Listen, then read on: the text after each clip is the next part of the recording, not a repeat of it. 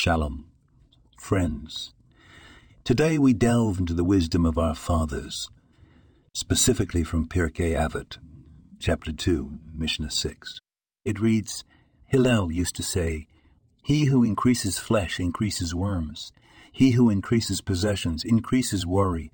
He who increases wives increases witchcraft. He who increases maidservants increases maidservants, increases lewdness. He who increases manservants increases the theft, but he who increases Torah increases life. He who increases study increases wisdom. He who increases counsel increases understanding.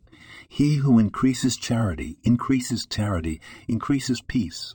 What a profound message. The underlying principle here is one of balance and moderation.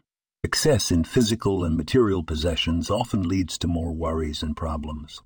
However, Hillel teaches us that increasing in Torah, study, counsel, and charity, things of spiritual nature, leads to an increase in life, wisdom, understanding, and peace.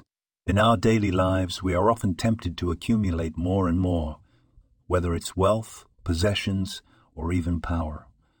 But Hillel's wise words remind us that true fulfillment comes not from material excess, but from spiritual growth each day is an opportunity to increase our wisdom, to deepen our understanding, and to bring peace into the world through acts of kindness and charity.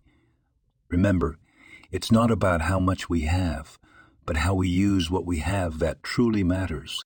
Let's strive to increase in Torah, in wisdom, in understanding, and in peace. Thank you for joining me today.